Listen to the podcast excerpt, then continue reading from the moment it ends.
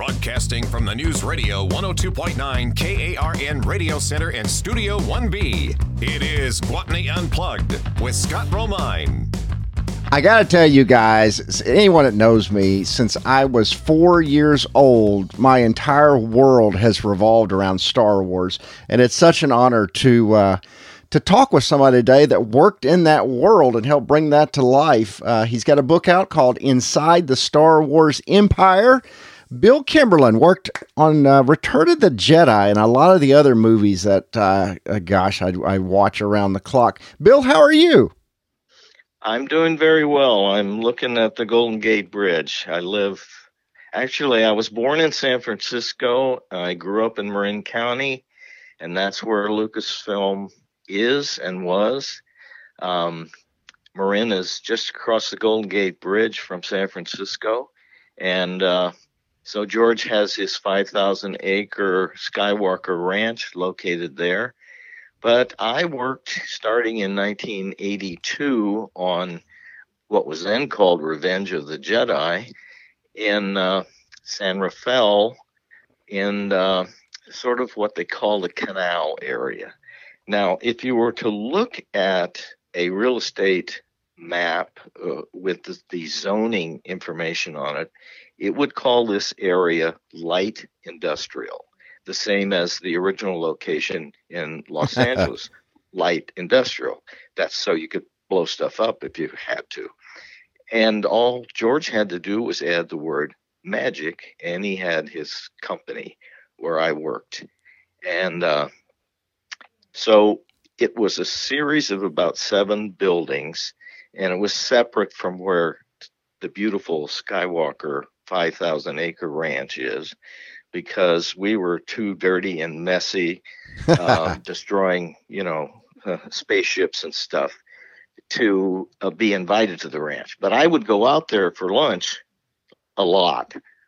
And of course, the people that live there uh, or work there, it was difficult for them to go to lunch because he's like you know 40 minutes outside of anywhere where you can get a sandwich uh, so he has a, a beautiful restaurant in the main house and also a less formal place where you could get a hamburger and uh, it had a handball court and a olympic sized swimming pool etc so wow. that's sort of the Sounds like Graceland on steroids.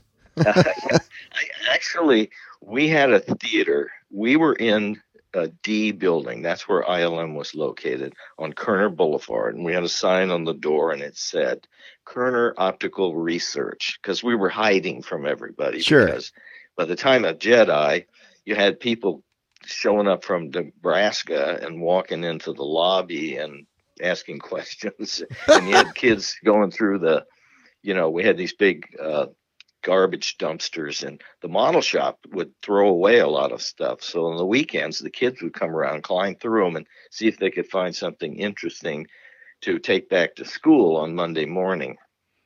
And uh, one time we caught this kid. He was about five. Every all the other kids ran off, and we were just kind of goofing around. and uh, so he stomped his feet and he said, I didn't get anything. Well, that's when we realized we shouldn't be capturing little children. Right. So he got the A tour, and in those days, you nobody got the A tour of our facility, and uh, you know the mannequins for C-3PO and Darth Vader were there, but that was long before you could see him in a video store or something. So he had something to talk about when he got back to grammar school. I guess these were screen used. I mean, where they weren't stored somewhere yet. Well, like say R two D two, we were still working for these, and, and and I've got a photograph of there's about twelve of them, and there's some model shop guys um, standing behind them. These were you know radio controlled, mm-hmm. and uh, so some of them had to be able to move on their own. And then like anything like the like the shark in jaws it, it didn't work like sure. half the time. And uh but yeah, yeah no, uh, the, we had we had Dar- a seven foot Darth Vader cape and all in our lobby with a bunch of uh, you know photographs and things. R two D two, one of those was in the C screening room, which I started to tell you about. So the C screening room was originally a sound mixing room, and it was next door to our building, D building. And George and Marcia Lucas built that because these folks had spent their lives and in studio editing rooms, which are horrible cement block things. Yeah. And in studio screening rooms. So when they got to the point where they could build their own building with their own motion picture theater mixing room and their own editing rooms, they were fabulous. The editing rooms had banks of windows. They had a patio garden out the door. I mean, they were there was some someplace you could hang out with a plush carpet, uh, and then right across the the hall you had this incredible theater that was done in an Art Deco style. And I'll tell you, I never took anyone into that theater on tour without when I opened the second lock door or not not lock i mean there was a like a sound lock between mm-hmm. two five inch thick oak doors i never took anyone in there who didn't say wow i, I guess this stuff still, still exists right it's still there yeah and they still use it so a group of former employees have taken over the uh, buildings i think two main three main buildings that have a giant stage uh, and a and a smaller stage in that screening room and the original D building. Um, I don't think that's much in use. I got a chance to walk through it here a few years ago, and it didn't. it was memorable, but it didn't look the same. Right. Well, before uh, all so this, anyway, that theater is not connected the mixing theater, C theater, is not connected to the rest of the building. It's sort of floating in there mm. to reduce the odds of sound traveling either in or out. So it's a little like a uh, a cathedral when you walked in there, but it was beautiful for screening uh, films. I gotta ask where, you, hey Bill, yeah. before you get this dream job, what's the movies and TV shows that influenced you growing up? Well, let's see. Uh, when I was a kid watching television, there were all kinds of cowboy westerns and Flash Gordon movies, and then just old movies because um, the type of uh, original television material that they had to run was limited. So they used old movies as uh, filler you know, mm-hmm. rather than running a test pattern. So I saw a lot of those. And when I lived in Ross, and I was about seven or eight, we had a next door neighbor, and the next door neighbor, whenever I took something that my aunt wanted her to have, her television was running full blast. 24 7. and so I asked my aunt, I said, What's going on over there? And she says, Oh, you're too uh, young to remember but her stage name is Bessie Barriscale, and she was one of the biggest silent screen stars in America for about 10 years. Oh, wow. And her husband was a film director, and she has the TV on all the time because she never knows when one of her films is going to show up. And, uh, or one of her buddies, like she was close with uh, Mary Pickford. So th- the thing I'm saying is that if you're a kid and you have never imagined anything, never been introduced to anything like motion pictures.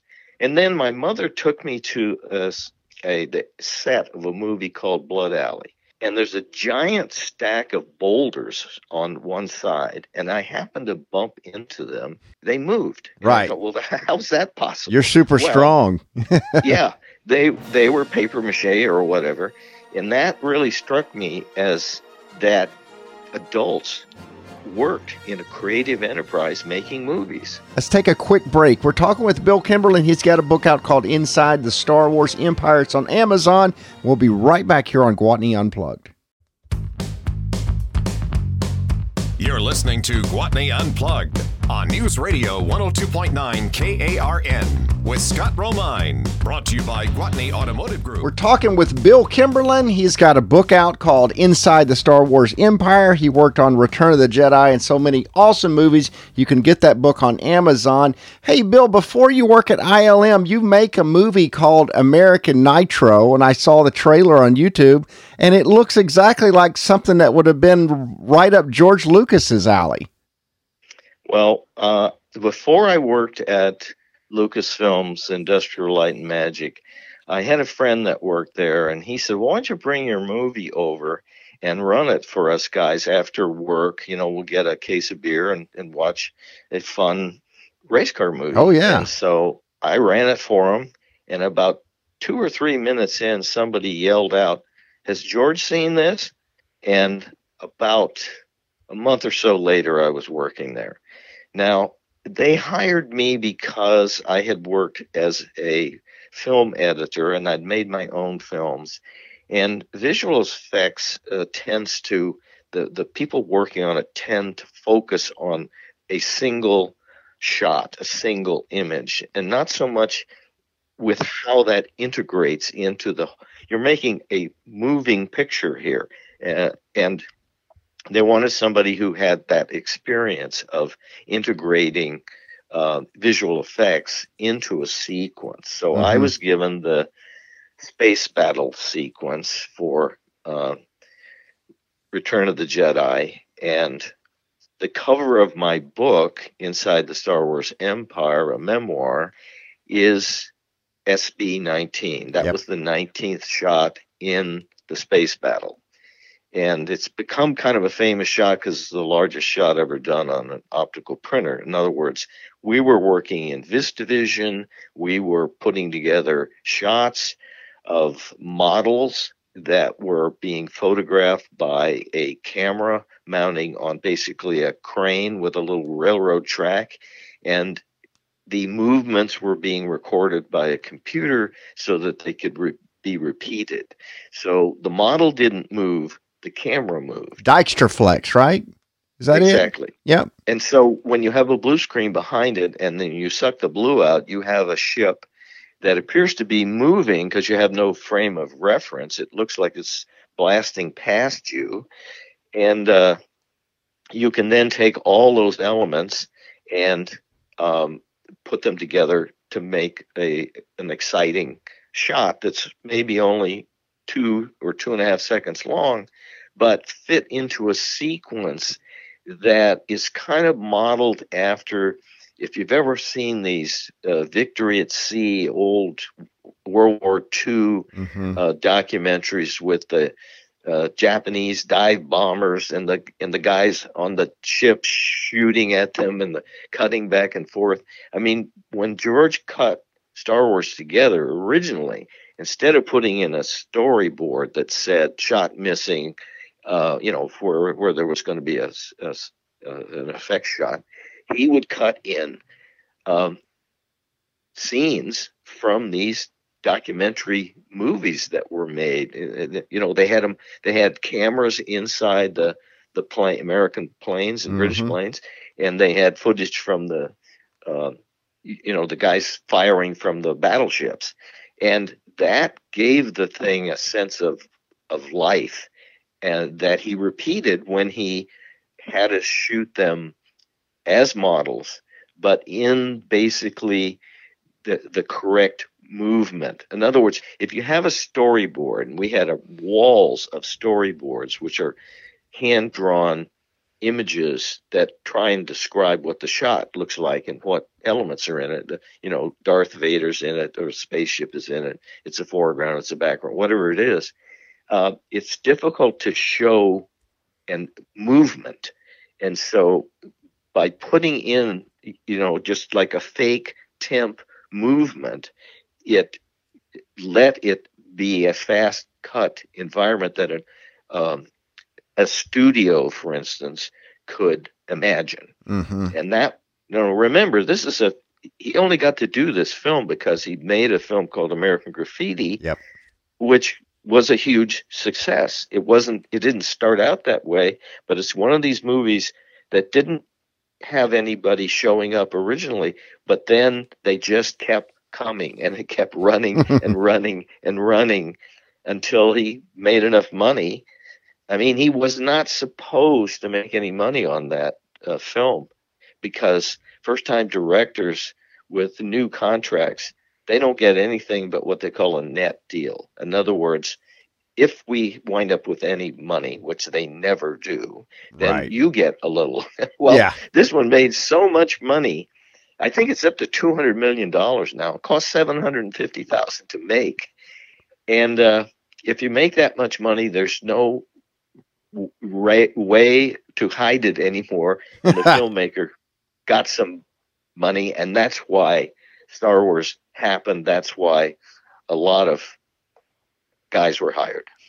Bill, I want to ask you. I've always wondered, and I've seen footage of you working on Star Wars, and as you organize these space battles, was was there an ever point with the technology that multiple multiple passes and more and more elements start to degrade the quality, like we know in videotape? No, because that's why George decided to work in VistaVision for the visual effects shots. So VistaVision is a format that's four times larger than 35 millimeter film. And Hollywood developed that because they were trying to compete with this new entity called television, which was sucking their audience away at a rapid pace. And they thought, okay, we'll give you something on the screen that is so big and beautiful uh, Mm. that television will not be able to match it. Well, I got you. that VistaVision format, you know, fell out of favor. But George realized he could go down, get those cameras, shoot the backgrounds in this super high quality, and it's all it's all a reduction process. But if you if you reduce from something that has that much uh, sharpness and definition, when you get down to 35, even though it's a composite, it's going to look good It's and you're still not going to be able to tell. It's going to be cut inable. We graded our shots with three names temp, which might even be black and white, CBB, color, standing for could be better, or final. The could be betters were shots that we felt that uh, we were confident it could be cut into the director's movie and it, and it would be fine. So unless the director like rejected it or we had enough time at the end, we would go back and redo them and try and make them all finals. And mostly we were able to do that. It's kind of like you So- had 4K long before there was 4K. Well, the ability of motion picture film, as far as sharpness and grain structure and all, if you have a large enough format, or even I mean, Panavision original original footage from a Panavision camera is uh, you know is comparable to anything. The, o- the only real big difference is that the prints get beat up after a while. Mm. And now, today, with digital projection, which, uh, well, it you it you n- don't get any degradation. Uh, and ironically, Kodak invented the first digital still camera, but they never followed up on it. I didn't know You know, that. It's it's probably like why the encyclopedia salesman that went door to door did not want to put the encyclopedia on the internet because it would that destroy their business structure. Yeah, it, it kind of happened, you know. You know, it's like the railroads thought they were in the railroad business when they're actually were in the transportation business and they should have bought the airlines. They had plenty of money to corral that, but they never got that concept. And that happens to a lot of companies. Hindsight's 2020. Hey, we're talking with Bill Kimberlin. He has a book out called Inside the Star Wars Empire. You can go get it on Amazon. We'll be right back here on Gwatney Unplugged.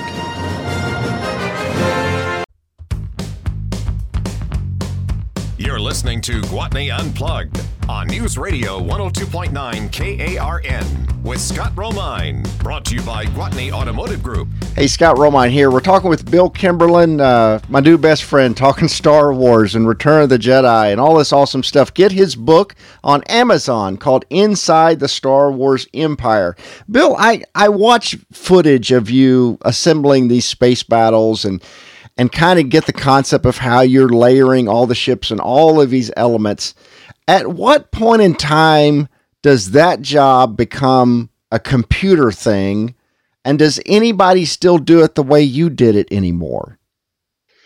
Uh, no, they don't do it that way anymore. It's it's not that they won't use traditional methods, especially if it's cheaper, and also uh, television commercials, which we also did, they kind of like the unique look of things that are hand animated, anything to uh, stand out, look different than everyone else. Now, a feature film will do a practical effects shot, they will use models. It depends upon what will do the best job and also what fits in with their budget. I mean, why those guys were out shooting on the the uh, western set with you know even blanks when it, it could be done with you know digital effects yep. now i have no idea.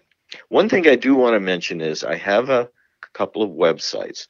One is a facebook site called inside the star wars empire and you can go to that and and see some of my work and things i'm working on now.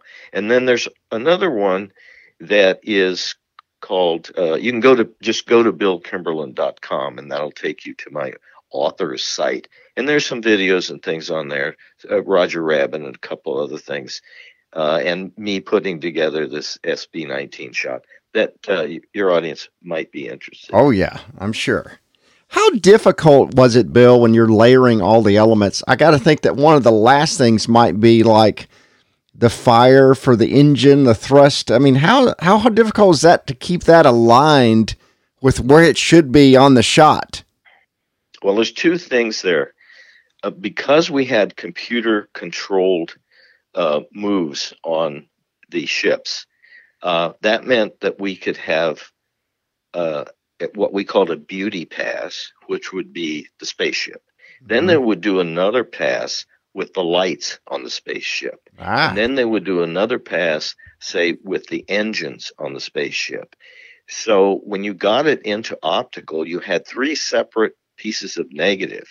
So if you wanted the uh, engine to be a little brighter, or the lights to be a little brighter, or the uh, body of the ship to be a little darker, you had that control. You didn't have to bring all of them up or all of them down. Now, when ah. I was working on a VistaVision Moviola with black and white strips that are temp strips that cameramen make. They shoot it and then they look at it in black and white and then they decide if it's okay. We'll put the color film stock in and then it'll get processed tonight and we'll look at it tomorrow. So when I work with all these black and white strips, putting the shot together, I bipack them I'd lay them literally one on top of another, but it'll, it'll only take just so many. So I would take, uh, say, four or five of the ships uh, and have the optical department make me another black and white that has four or five ships to it. And then I might have four or five of the ships that have multiple ships in it. And then I would call my supervisor, he'd look at it. Then a production person would call George and he would walk over and look at it. So so he comes in and I ran the shot bipacked like that. And it's got light stands and it's got camera guys standing around. So you have to you have to concentrate on the ships, but he's been doing it, you know, forever and so mm-hmm. I. And uh, so I run it for him and he says, "Great." Turns around and walks out. So that is an example of the best response you're going to get out of George Lucas. Great. And no, you've worked on it for two months, but that's it. And I'm, I was glad to get it because my boss at the time said he thought we'd be chewing on this shot for, you know, months.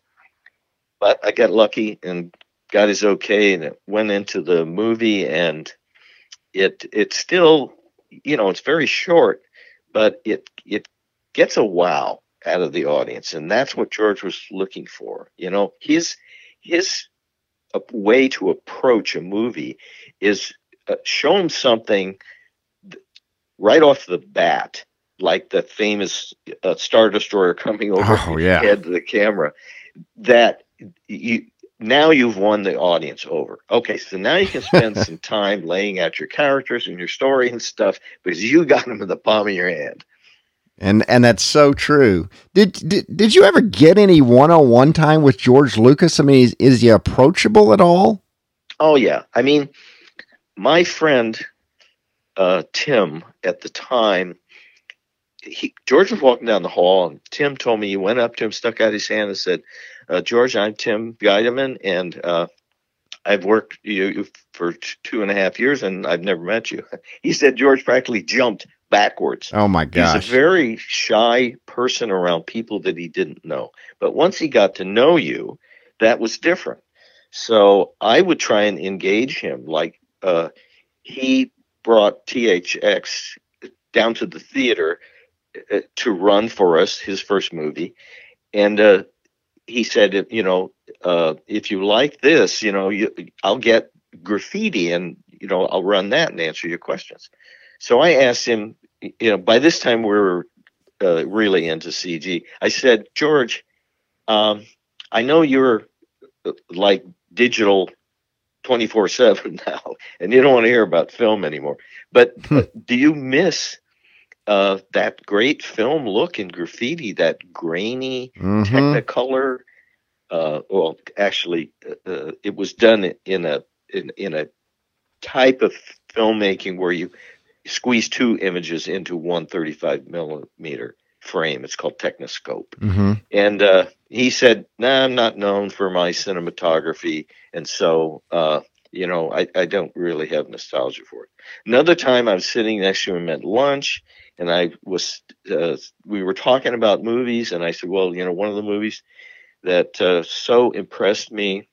Was Bonnie and Clyde? You know, it's the only movie I think I ever watched, and went back the next day just to I had to see it again.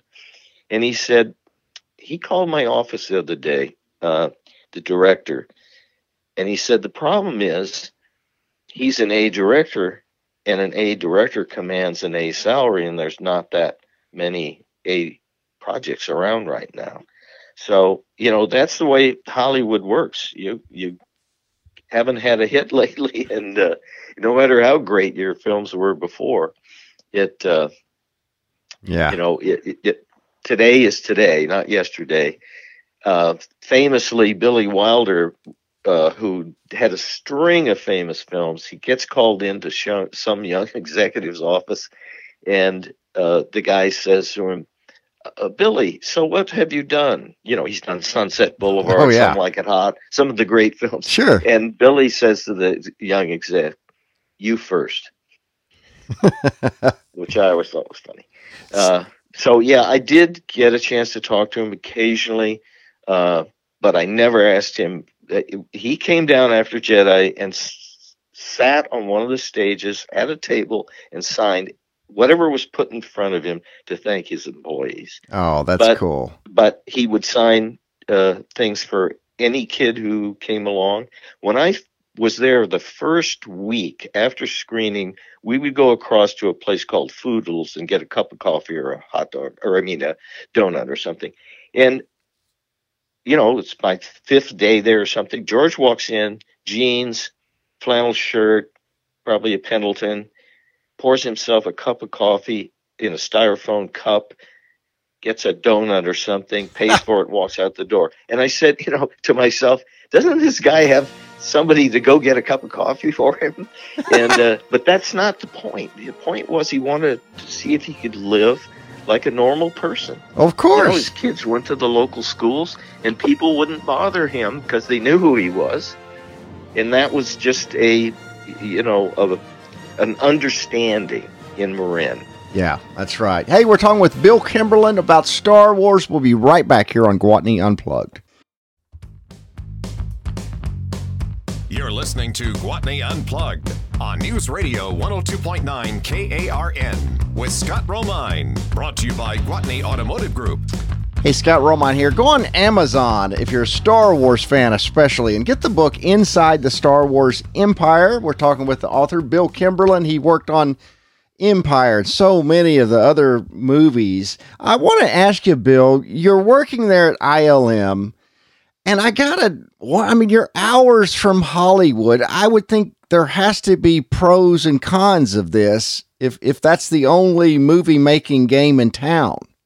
At that time, that was true. Uh, you know, now there's Pixar and Zoetrope and you know a, a, a few others, but that's why we they hired a lot of local people. We had we had a guy who was an ex uh, cable car driver. We had a person whose uh, grandfather invented the yellow pages. We had a guy who was a ski champion and and did the stunt at the beginning of one of the James Bond films. Uh, there were there were just numerous people, uh, uh, welders that did high wire stuff, model makers, painters, and uh, it was kind of a dirty dozen of different kinds of people. But I feel like that the fact that these people were so different, they weren't, you know, a Hollywood carpenter type person. Um, that that leaked over into the movies somehow. I can't explain that makes sense how that happens, but I know this.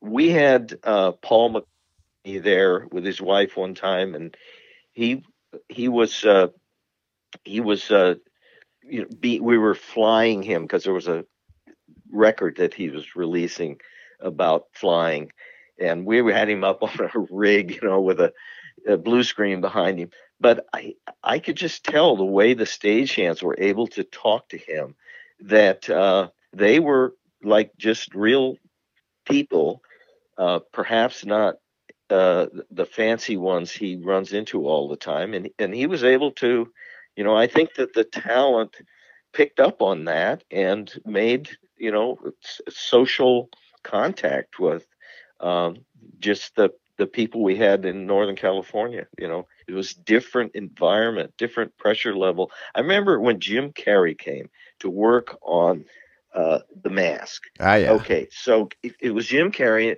and Karen Cameron Diaz. Right, no one had ever heard of either of them. They had made films, but they weren't released yet. So Ah. Jim Carrey is standing around, you know, holding up the wallpaper, and I'm watching him we had this sort of obnoxious producer on this particular film and jim starts to go into a imitation of the guy and i i cannot tell you how he did it but it was just like magical he just became that guy in a way and as far as cameron everybody thought oh she's just the director's girlfriend because he had found her in a fashion magazine or something. But she turns out both of them turned out Major to be stars. huge stars. so you know that's uh, i think that's why actors get a little perturbed. Um, you know once they finally get recognized uh, you know they can be a little difficult because they've gone through so many years of you know they were arguing over his payment for the for that film uh, not wanting to pay him as much as they uh, his agent wanted or something Sure. a lot of times they start a picture with not everything totally figured out. But uh, yeah, I, I, there's definitely something in the in the people you hire. That's the other thing. George wanted to keep a group together uh, that were talented, that worked together, that he could relate to. He'd worked with them before, and so he hired us out.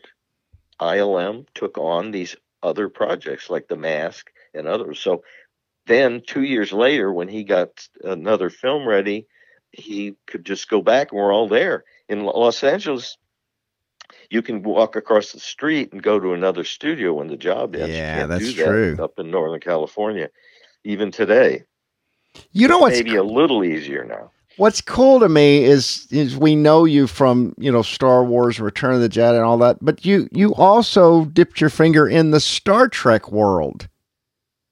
I did. I actually I had a chance to be in Star Trek. Uh, my boss Ken Ralston was shooting uh, a scene uh, over on the main stage, and uh, they had hired an actor to play uh, one of the guards that's standing by this door, and uh, so they asked me to go come over and be the stand-in when they did the lighting and all this. Sure. And I said, okay, fine. And then I I did that, changed back into my street clothes, went back to work, and I got a phone call, and the uh, producer said, well, um, he's decided that you know the suit fits you so well. Why don't you just play the part? Ah. You know. And I said, well, you know, now I'm so busy I can't. So Oh that was no. my that was my uh, uh, missed chance for immortality or whatever. You know, Yeah. it wouldn't be much, but I'd be in the movie. You almost got beamed up. I mean, you know. Yeah, that's right. It would have been uh, a, a fun story, but that's how it works sometimes. What about Jurassic Park? Jurassic Park, I made a documentary on how we made that because I heard two. Um, I mean, that changed everything. Uh, they were going to do the movie. Phil Tippett, the the famous and brilliant uh, model maker Oh, yeah. and animation director. Uh, when I say animation, using stop motion puppets to to do these things, he had done a movie called Dragon Slayer, which was Oh yeah. fabulous quality. Tauntauns anyway, and all that stuff. Then all of a sudden, there's a guy uh, who I worked with. Uh, they called him Spaz because he was anything but. He was this is just this brilliant guy. You know, that's a name like the biggest guy in high school. We always called Tiny, right? Sure, of course. So uh, he runs a demo that he's done on his own, and Spielberg gets wind of it and looks at it and said, "Okay, we're doing everything CG." So I made a documentary about making that because I don't think any one person at our company, including Spielberg, knew all the things that, that went into making that. And because I had seen a couple of grocery store clerks explaining how we did it, like they thought we had giant sort of balloon right. dinosaurs that, that were moving around, and uh, and I I took it out to a, a a a screening where the audience came out. There were a lot of young people, and I filmed them, and I said, "Well, how do you think it was done?" And they they could care less. They said, "Well, some kind of animation." And one guy said, "I loved it when the dinosaur ate that guy." That was their level of sophistication. Wow. It was just a movie, and everybody, everybody's parent worries about what is, is their child going to be, you know, ruined by comic books or movies or something. Sure. They're smarter than that. Oh, They yeah, of course. mistake. So um, that changed everything. I mean, Hollywood does not like change. They don't want to do it. They don't want to pay for it. They don't want to do um, testing.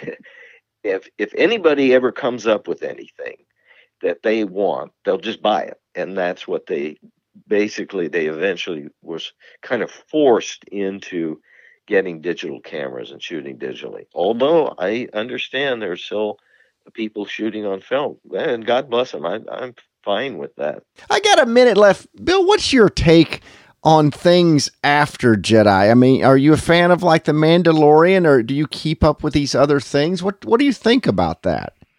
Well, here's what I think. Um, I think that the current Star Wars movies are more movies about Star Wars than they are Star Wars movies. I think you're right. I, I one of them I saw this woman, uh, the you know the lead. She never changed her dress in the whole freaking movie. yeah. George would never, you know, he he in Jedi he's he's got his leading lady, you know, in a brass bikini or something. yeah. Love and it. and then the new these movies need new neat stuff. And just not enough neat stuff for me. George would never release a movie without a working with the model shop. I mean steve Gawley master model maker he told me about taking a model uh, out to the ranch to show it to george and he said he was like a 10 year old he was like jumping around. He was so excited and I thought, well, what, what what's happened to all that? Where did that go? That would have been nice. Hey, what's your two websites again, Bill? Okay, so uh, you can go to billkimberlin.com. The other one is I have a Facebook page uh, called uh, Inside the Star Wars Empire. Well, thanks so much for talking to us, Bill. It was just great having you on the show. Okay, it was a pleasure. Hey, thank, thank you guys. Go out and have a great weekend. We'll see you guys next week on Gwatney Unplugged.